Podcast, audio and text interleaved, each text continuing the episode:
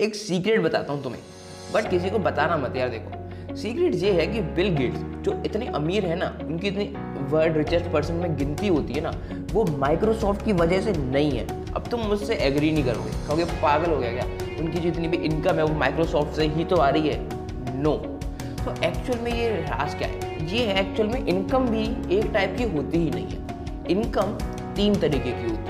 और ये सब समझने के लिए ये सब मैं क्या बोल रहा हूँ? अभी कुछ कुछ क्लियर नहीं है।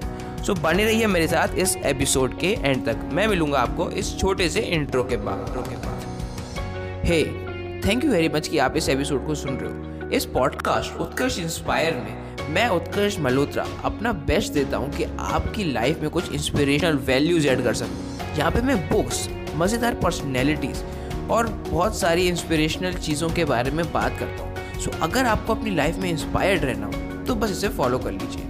अब चलते हैं एपिसोड में। आज की इंस्पिरेशन का भी तो कुछ देखें? लेट्स स्टे इंस्पायर्ड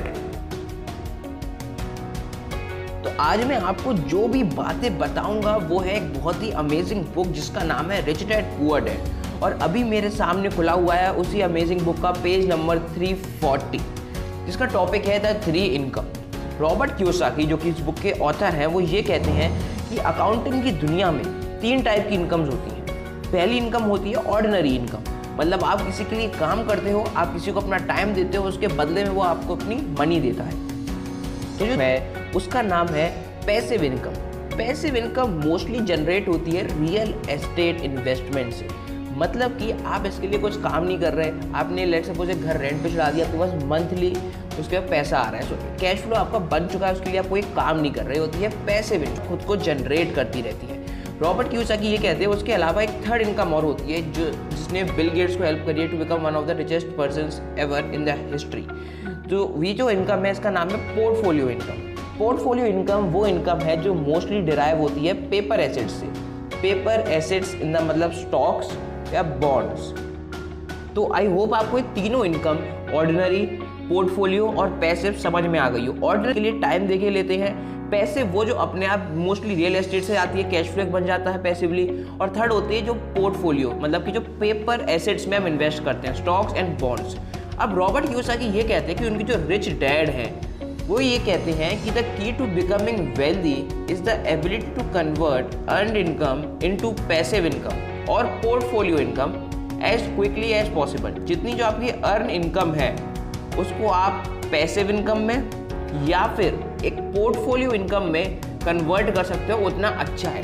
क्योंकि एक तो ऑर्डिनरी इनकम में आपका टाइम जा रहा है, आप मनी के लिए एक्स्ट्रा वर्क कर रहे हो पर उस पर टैक्सेस भी बहुत ज़्यादा हाई होते हैं। सबसे ज़्यादा टैक्सेस तीनों इनकम में से अर्नड इनकम पे हाई होते हैं। तो अब तो मेरे सीक्रेट में बिलीव करते हो कि नहीं करते? मतलब ये कि जो पोर्टफोलियो इनकम है, ये वो इनकम है जिसने बिल गेट्स को उनकी वेल्थ बनाने में हेल्प करी है। नॉट दैट अर्नड इनकम और अगर आपको भी कैश फ्लो के बारे में फाइनेंस के बारे में या फिर दिस रिच डैड मेंटेलिटी के बारे में कुछ भी समझना हो एक्स वाई जेड कुछ भी समझना हो तो हाईली रिकमेंडेड बुक है रिच डैड पुअर डैड इसको लिखा है रॉबर्ट टी कियोसाकी ने। और आप इसको यूट्यूब मेरे यूट्यूब चैनल उत्कर्ष मल्होत्रा, अगर यूट्यूब पर सर्च करोगे, उस पर भी जाके देख सकते हो। मैंने इस पर कुछ वीडियोस बनाए हैं। उसकी लिंक भी मैं इस एपिसोड के डिस्क्रिप्शन में डाल दूँगा Alright, so that's how it is. I hope you like it.